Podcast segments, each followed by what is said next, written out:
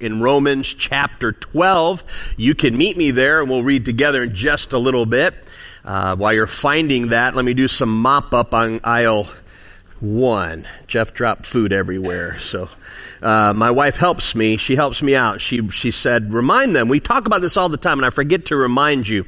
When we say family nights with Treehouse, don't be under the misguided assumption that it's only for families with children doesn't mean families. It means our Oakwood family night. That's what it means. It means we should call body night because some people might be thinking, oh, this is for families with children. No, it's, it's for all ages. Your kids could be long gone or you maybe didn't even have kids. Uh, the adult portion doesn't matter if you're single, uh, married, or what doesn't, none of that matters. Uh, family night means Oakwood's family night. And you are part of the family, so you are invited. Does that make sense? Okay, good. Now, if you have kids, I don't want you to go home and say, oh, it's not for family, so we can't go. Please. Julie's going to make me come up here and clean it up every week. Everybody come. That's as simple as that. And then next Sunday, next Sunday is spring break. It starts spring break for most of our schools, and we know a lot of people are going to be gone because we had a hard time getting a, a worship team together. Uh, and so what we're doing next Sunday is one service. Everybody say one service and it's going to be 11 o'clock because we don't want to mess up the Sunshine Park rhythm. And so we're going to have one service at 11 Nothing changes with children's ministry. Y'all come to 11 and we'll have our service. Wally Rose, former uh, lead pastor at Hadley Community Church. Wally's going to be preaching. I scheduled this months ago because uh, I found out that Wally is doing the uh, prisons. He does a prison ministry. He's the chaplain for all the nearby prisons. And we were chatting about it, and he's like, "Man, I, I just I need like five or six women and men uh, to help go into the prisons with me and, and meet with people." And I thought Oakwood probably has people that would really respond to that type of ministry. So Wally Rose is going to preach next Sunday and present uh, as well the prison ministry. And some of you might just be pushed, led, spurred uh, to maybe participate in that. So that's what's happening next week. One service, 11 o'clock. So um, I mentioned our worship team. Did you see all the, I mean, we got Wounded Wing, Owen over there had surgery, so he's got a cast on. Did you see Patch, the guitar player? He's awesome. We've got a pirate on stage. Uh, Kevin's uh, having double vision. We need to pray for him. We need to pray for Owen. Uh, but, uh, I mean, it's the worst diagnosis. They told Kevin, it'll go away in a month or six. And so he just has to wear the patch when he drives and other things like that. So uh, he, he definitely one up me. He's a one-eye guitar player, and that's pretty impressive. So, uh, but thank you, worship teams. Uh, just we as a church need to keep thanking our volunteers that so faithfully serve. Yeah, thank you guys. Thank you, all of you. Now, cleanup is finished. Let's jump into Romans chapter 12, verses 3 through 8. Let me pray. You pray with me. If you're willing to say this prayer, just say silently in your heart, God, since there's something you want me to hear, I'm willing to listen. Just quiet your heart and give him that prayer. God, since there's something you want me to hear, I'm willing to listen. And God, we pray that you'd be glorified, everyone hearing this would be edified, and that Satan would be horrified. We pray this in Jesus' name. Amen. Romans. Faith on a firm foundation. And then last week, I'm going to do a little bit of cleanup on aisle two now uh, because last week, first service, I didn't give you the last slide. How many firstborn people here were just going crazy because they had empty spots on their notes? Yeah. Sorry about that. Firstborn, I know you care deeply about making sure you complete all your assignments. So, uh, I'm a baby of the family, and so I, you know, I'm the one who made the thing and didn't even preach it. So, uh, that's how babies of the family do things. But here is just a recap, and plus, if you have last week's notes, which, by the way, I'm not thinking you'd like treasure these things and keep them with you. But in case somebody's here that wants to fill them out, I will give you. Last week's big idea was time for total transformation, just verses 1 and 2. And uh, this is where Paul urges us, remember, to be transformed. And here's the slide I did not give you. It's an invitation to transformation, which is a call to commitment. There's no other way about it. It's a call to commitment. Paul's teaching us about action, sacrifice, worship, service. These are things you choose to do or not to do. So it's a call to commitment, but it's also a call to change. No doubt about it in those two verses. He said, You were once conformed to the pattern, but now you should be transformed by a renewed mind. And so that is where we were at last week. The, the finished conclusion to that was we have been called by God's love and mercy to be transformed into the image of Jesus. We have the opportunity to start new and fresh through salvation offered by God as a result of the life, death, and resurrection of Jesus. We must allow our minds to be renewed by setting our thoughts on eternal things in order to be changed from the inside out. That is what we talked about about Romans 12, 1 and 2 last week. And it's good to remind you of those things because Paul's going to continue in the same line of thinking. Uh, quite often we get compartmentalized and we, we each Sunday get up and it's like, okay, here's a, here's a passage. Well, the passage sits in a greater passage and we need to know the context to really understand what Paul is saying. As a biblicist, somebody who opens the Bible and reads it at home, please Look to see the context. If you read one or two verses, you need to really look back and see where is it sitting? What is the real meaning? What is the person trying to get across? What is God's message for me? And so what we're going to talk about today is directly related to Romans 12, 1 and 2. And what we're going to talk about today are spiritual gifts. You just didn't know they came wrapped in giraffes and sunshine, right? Uh, my wife helped me wrap two of these, but I wrapped the rest by myself, so don't come look closely. It's really bad. But we have some gifts on stage because I want you to be thinking about spiritual gifts. I'm going to say right from the get go that I am not going to do an exhaustive, full inclusive study of spiritual gifts today. There's not enough time to do that. We might at some point uh, in the near future take a couple of weeks and do a special study just on spiritual gifts. There's way too much to say. And I honestly don't think Paul was trying to teach spiritual gifts as much as he's trying to teach what a life that is self sacrificing, living sacrifice, what it looks like. That's what I think Paul's trying to teach, coming off of Romans 12, 1 and 2. So let's read Romans 12, 3 through 8. I'll read it, you follow along. For by the grace given me, I say to every one of you, do not think of yourself more highly than you ought, but rather think of yourself with sober judgment, in accordance with the faith God has distributed to each of you.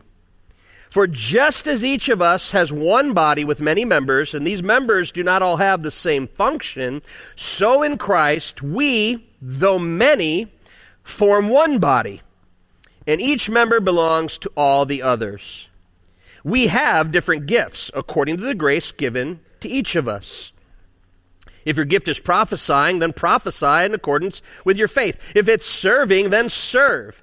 If it's teaching, then teach. If it is to encourage, then give encouragement. If it is giving, then give generously. If it is to lead, do it diligently. If it is to show mercy, do it cheerfully. Paul is teaching us that a life characterized by worship is expressed in self sacrifice, self sacrificial service for God by serving others. Does that make sense? I think that's what Paul is trying to continue on from Romans 12, 1 and 2. This passage does not list all of the spiritual gifts. Matter of fact, let me tell you something. There is not a passage in Scripture that lists all the spiritual gifts. But if you take the roughly six different passages that talk about spiritual gifts, there's roughly 22 spiritual gifts listed in Scripture. I don't know if that's exhaustive, but if you take all of them together and put them together. There's about 22 spiritual gifts. Now, I'm going to put this up on the screen. And again, I'm not trying to teach through this today. So you might have a lot of questions about each one of these. These are roughly the ones that I see that are prominent, but I'm not saying these are all the gifts. They're spiritual gifts that God gives us. This isn't something that you pick and choose. We don't go shopping for gifts today. That's why I made these packages up. It would be interesting for people in the church to hear these and go, ooh, I want the blue one. I want the blue one. No, that's not how it works, friends. We're not going shopping. This is not a Target trip. We're not running off to the store here. God gifts each one. I think Paul clearly teaches that he believes every believer gets at least one spiritual gift. You might have two, maybe three, I don't know, but nobody has all of them. Can I just make that very clear? Nobody has all the gifts, and there's a reason for that. There's a beautiful, beautiful reason for that. Um, but we'll talk more about these as we go. Again, it's so hard for me not to want to get into an exhaustive study on these, but we will eventually. Spiritual gift of leadership, administration, teaching, knowledge, wisdom, prophecy.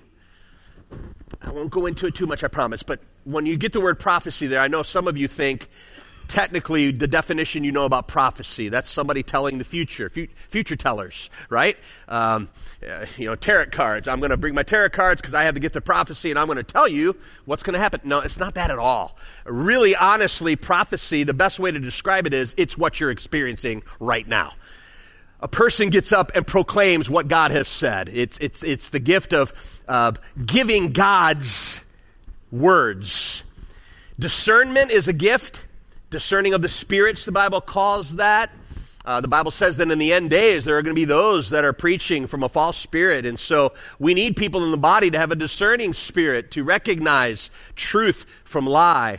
Exhortation uh, exhorting people, that's not, I know people think that's the preaching one, but exhorting is actually going to somebody and spurring them on to good works, like, hey, come on, let's go do that Easter thing Pastor Don talked about. And I'm going to follow up and make sure you did it. Those are good exhorter people. Shepherding is a spiritual gift. Evangelism, encouragement, serving, caring, mercy, giving, hospitality, faith. Again, they're not all of them, and some of you are like, Pastor Don's leaving the ones out that he doesn't like, but I'm not going to touch on them. Really, I see in Scripture, as I look at them, you can break all the spiritual gifts into three categories. Some, most people say two. I think you can break them into three, and thankfully, they all start with the letter S. There are speaking gifts. You speak something, right? Those are speakers. You'll see those gifts up on the screen. Speaking gifts. And then there are serving gifts. I didn't mean to squeak my voice. I went back to middle school. Serving gifts. Everybody say speaking. Everybody say serving. Basically, all the ones you see here, you could break into those two categories. But there's a whole other category that I'm not hiding or denying, and they're called sign gifts. Everybody say sign gifts. Now, the sign gifts are things like miracles, um, uh, speaking in tongues, healing. Uh, we, we did a song today that talks about, I have the authority you have given me. Uh, I believe in miracles. I believe in healing. But I believe it's something that God does. And I think we got to be careful with that because I don't know, I'm not saying it can't happen, but I don't know that a person is given the gift of healing other people because God does the healing. And we all ought to be praying for people to be healed. We ought to be praying for miracles, but I just stay away from saying, I have the gift, it's me, I do it. Miracles. No, you don't do miracles. None of you can. Some of you might be more uh, prone to praying for miracles and healing, and that's a great ministry as well. We, as the elders, the Bible tells us uh, when somebody calls upon the elders of the church, we are to go to them with oil and, and anoint their head with oil and pray over them. It's God's prescription. That's what He said to do. And so we do that. If anybody calls us as elders, we will come and pray over you with the oil. But we don't. To a man, none of us claims to be healers. That I think of, Jeff. We don't claim to be healers, but we know a healer. Amen. His name is God. His son is Jesus, and he can do miracles and he can heal. So I just want to talk about the sign gifts just for a second. The sign gifts were used specifically in the New Testament, speaking in tongues, healing, and um, uh, what's the other one? Uh, miracles. Miracles, healing, speaking in tongues, those all definitely happened in the New Testament, but they were used to authenticate Jesus' ministry, and they were used at the beginning of the church age.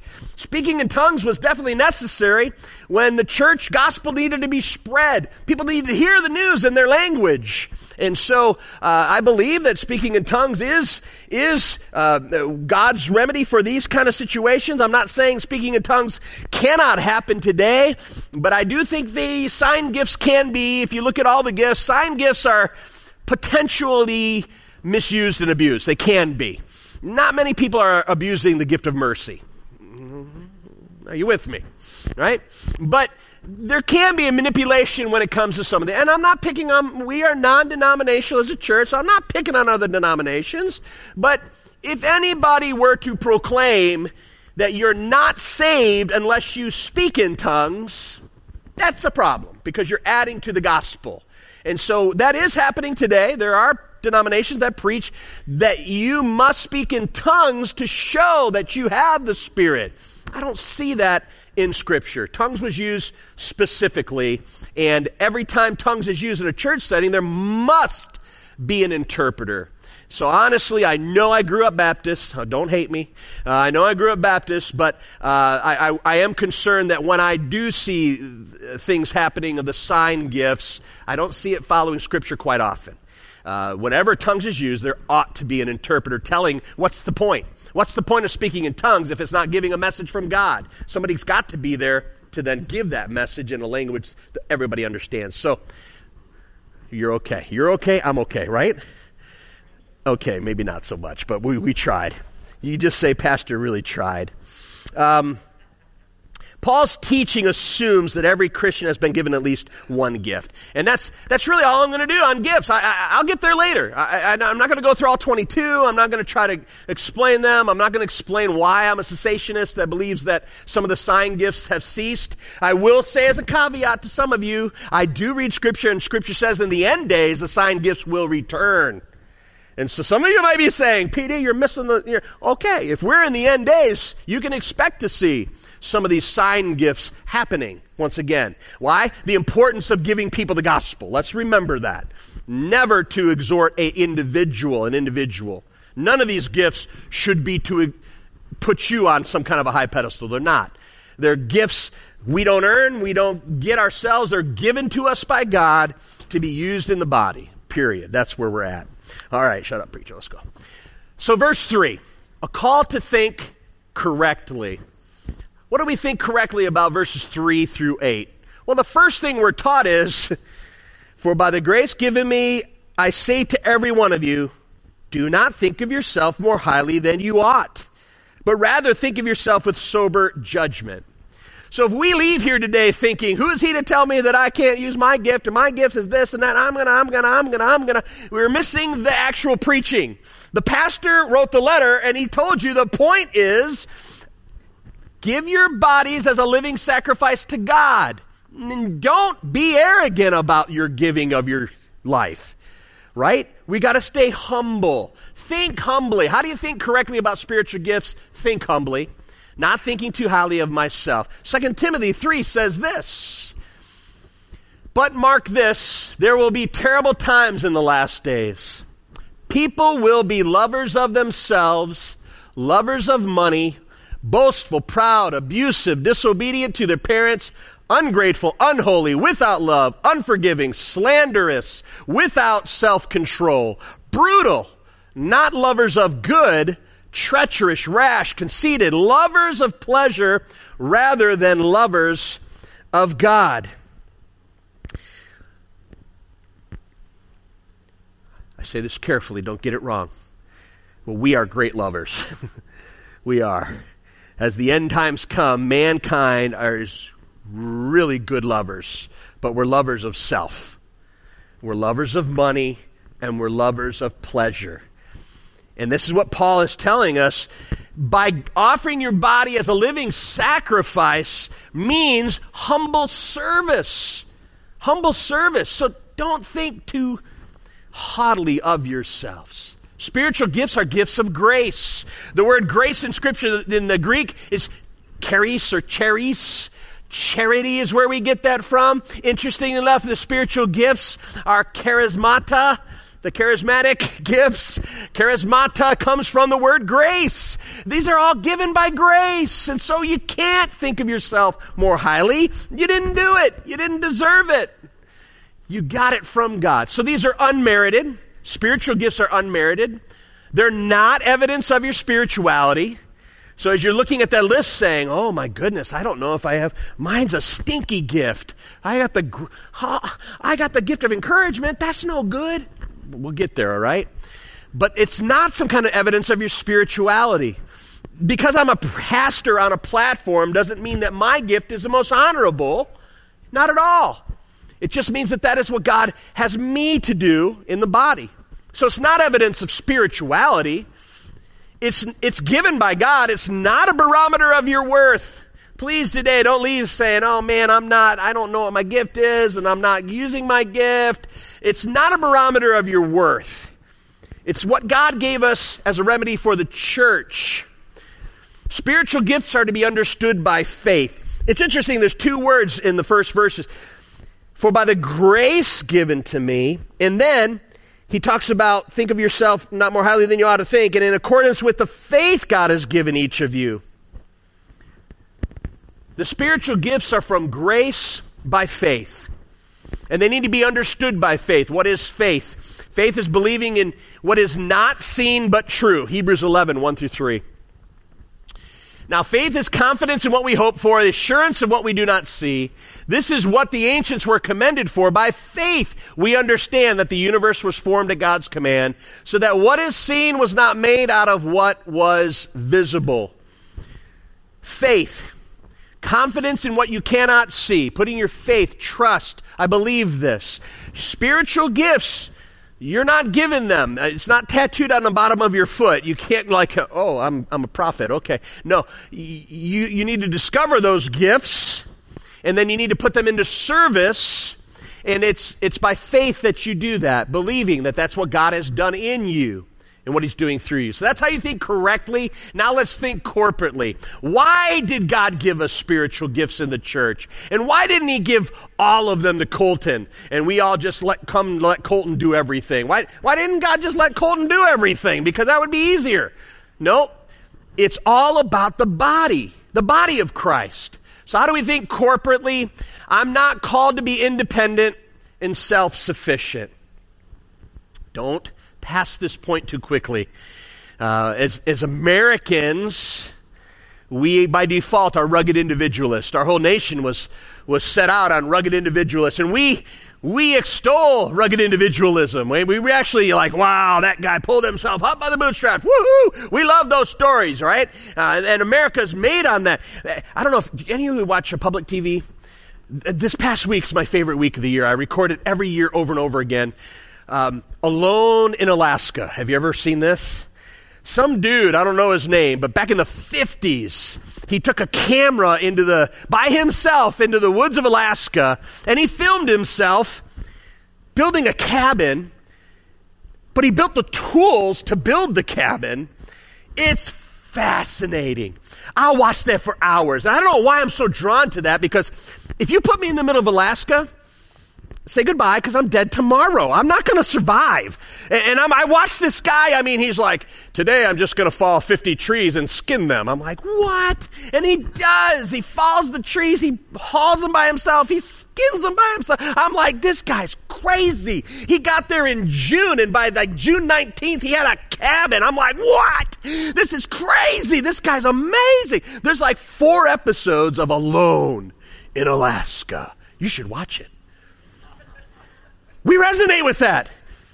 I mean, I wake up the next morning, Julie slept through the whole thing. I wake up the next morning and I'm thinking to myself, she needs to know I'm a man's man. I shall build something for us today. I shall fall trees. I mean, nothing good's coming out of any of that. We, we love that though. We love the rugged individualists who can do it all by themselves. And you know what God did? In God's wisdom, God said, no.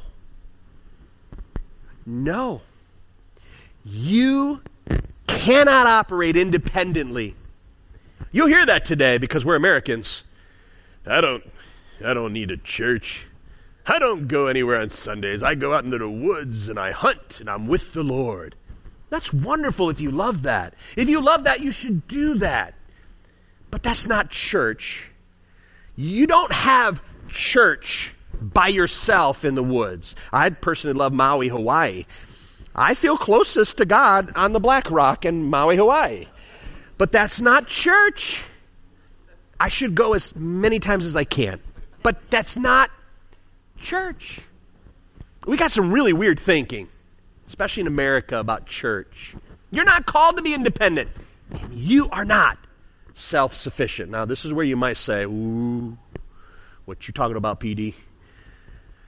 You're not self sufficient. When it comes to spirituality, need the body. Some of you probably just need to go home, look in the mirror today, and say, I need the body.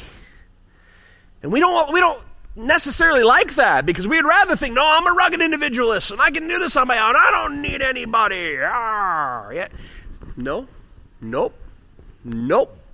Scripture is clear. You're not called. I'm not called to be independent, and I'm not called to be self sufficient. I am to practice interdependency. Let me be the first one to tell you today. I need you. I need you. The church body, as, as a pastor, I need you. And as a youth pastor, Pastor Ben needs you, the body. Amen. Amen. All the elders at Oakwood, we're not at some level where all of a sudden you're like, oh, we're above. No, no, we're all the same.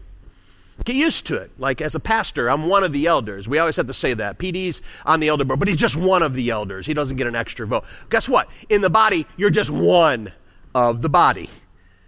We need each other. We are interdependent upon each other. And so that what it means is I am both weak and strong in spiritual gifts.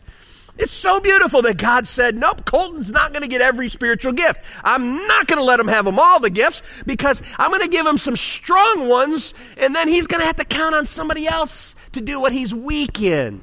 We need each other. The church cannot function without you. It was God's plan and it just won't work. You just, you just can't have a church where one person is the superstar.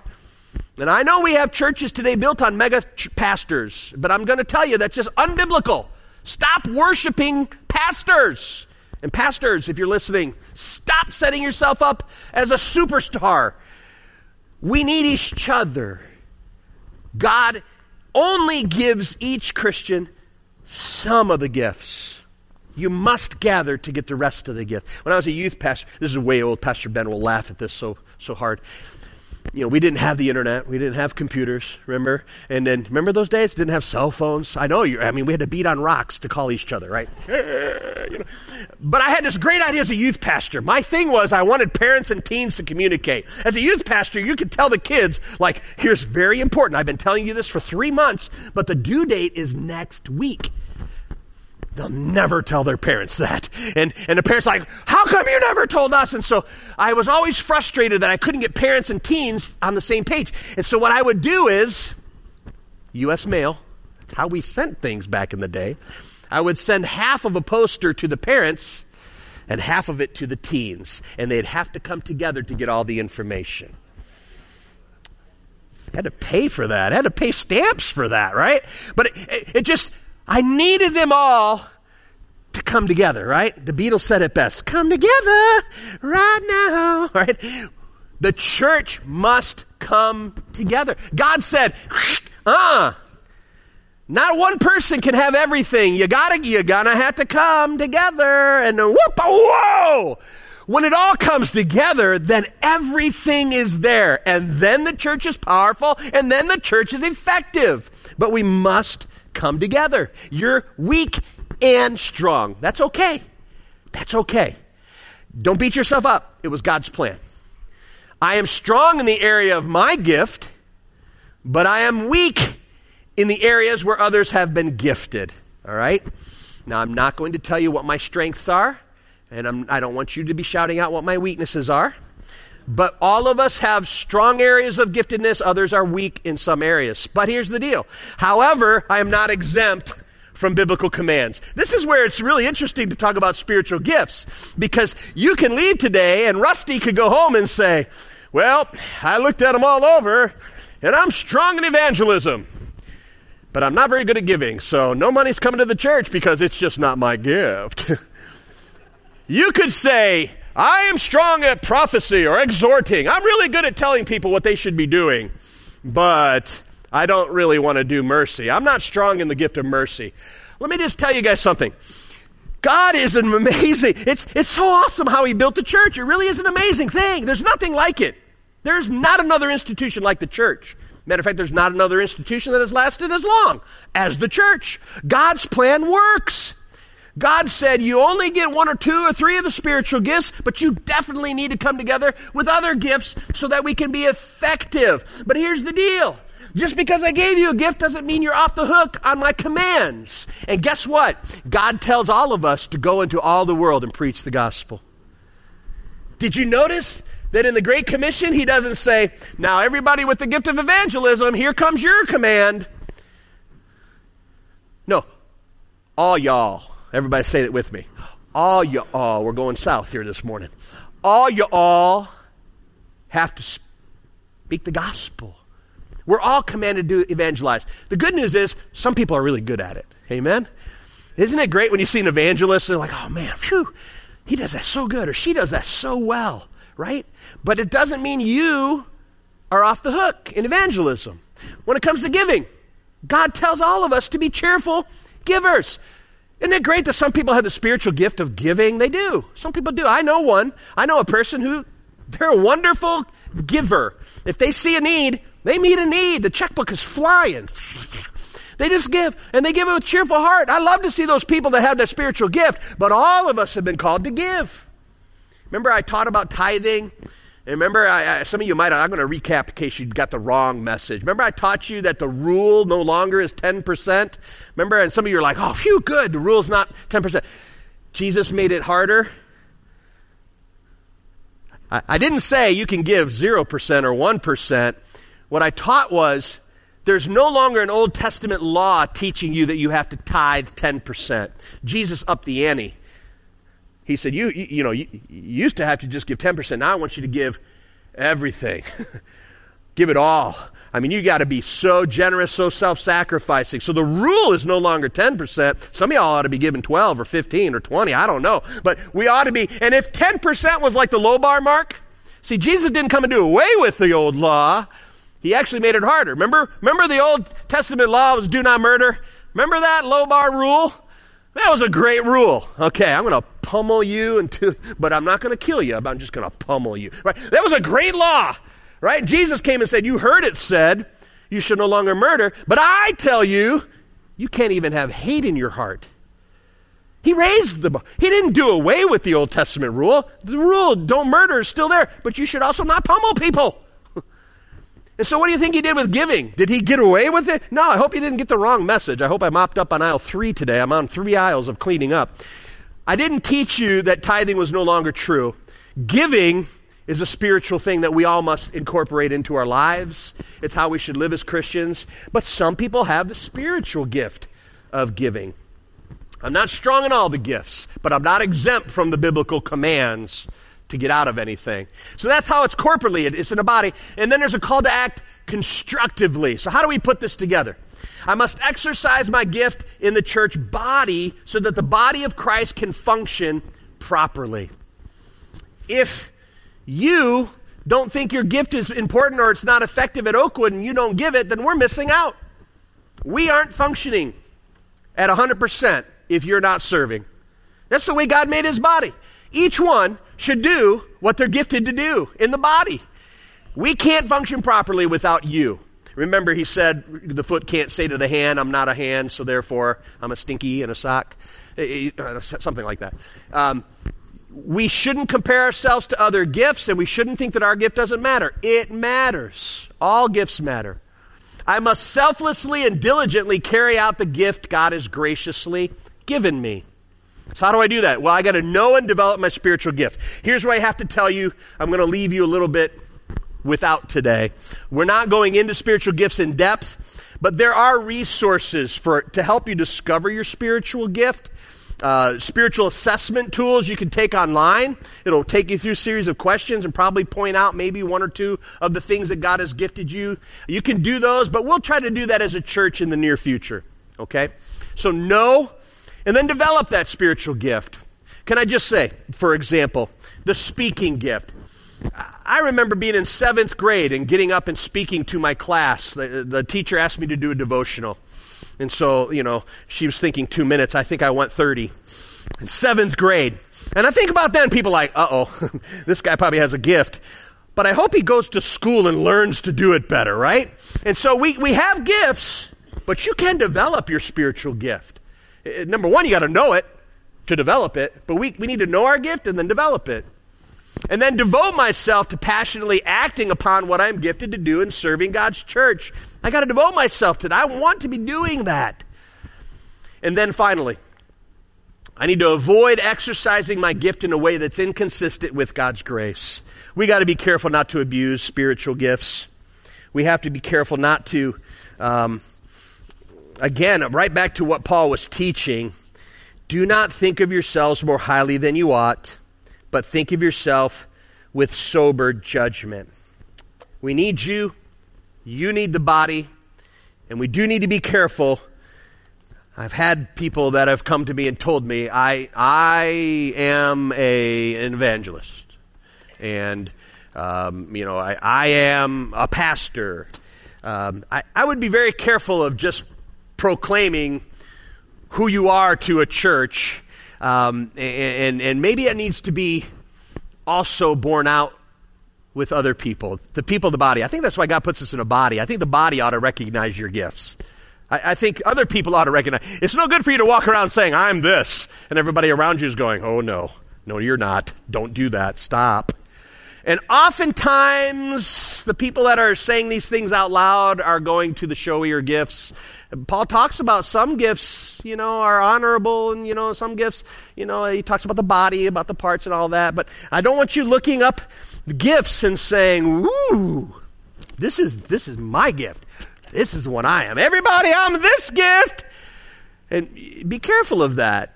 I think the body ought to be able to, to recognize and say, "Oh, definitely, I see that in you. I can see that in you." The beautiful thing is when God gifts us, it becomes pretty evident. And other people will see that gift in you and hopefully encourage you to serve in that gift. But be careful. That would be abusing it and thinking too highly of yourself more than you ought to think. And then I want to talk just real briefly in closing. And, band, why don't you come on up? Tracy, bring up your team. This is a hard concept, but there are giftedness, and then there's the office and role of some of those gifts.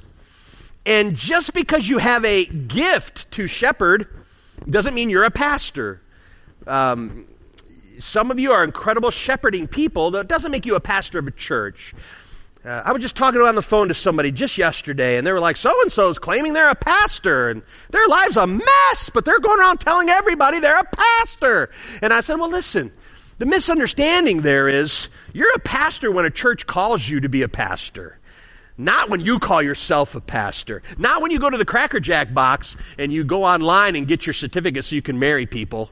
Uh, I don't want to ask how many reverends we have in the audience today. That does not make you a pastor.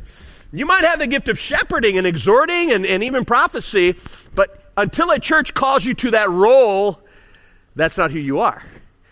That's why we have roles of pastor, elder, and deacon. Can I deacon without being a deacon? You better be, because deacon means serve. I'm guessing there's a lot of people who have the gift of serving. You don't have to be on the deacon board to serve. But that's a role that the church calls people to.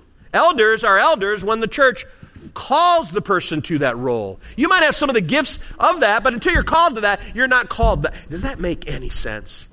So I would just urge you just because your aunt's niece's cat got ordained so they can marry somebody, that doesn't make them a pastor. Okay? And so we all ought to be careful with the spiritual gifts. We'll teach more on spiritual gifts. The key to this whole thing is what is your spiritual gift? And the conclusion today is simply this Offer yourselves to God as a living sacrifice. That's step number one. That's Romans 12, 1 and 2, right?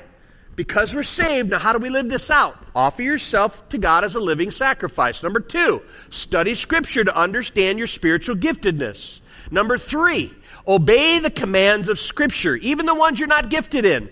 Evangelize, give, you know, encourage. Four, commit yourself to see a need, meet a need. See a need, meet a need. You might be somebody that attends Oakwood and you see some of our shortfalls. You're probably going to see the shortfalls that are your strengths because that's the ones you tend to notice, right? You're like, man, do they need more administration at that church? Yes, we do. Yes, we do. Where's my administrators? Where's my administrative gifted people? We need leadership at Oakwood. Yes, yes, we do. Is your gift leadership? We need you to lead. That's what Paul said here. Again, don't go too far into those words and try to parse them. I don't think Paul was trying to. He said, if your gift is prophesying, then prophesy. If it's serving, service, teach, teach. If it's courage, encourage. Give, give. Lead, lead. mercy, show mercy. I think Paul's simply saying, God gave you something. And that is the gift to the church. I'm not saying you're God's gift to the church, but in a sense, He made part of you what we need to be whole. Amen? Let's serve.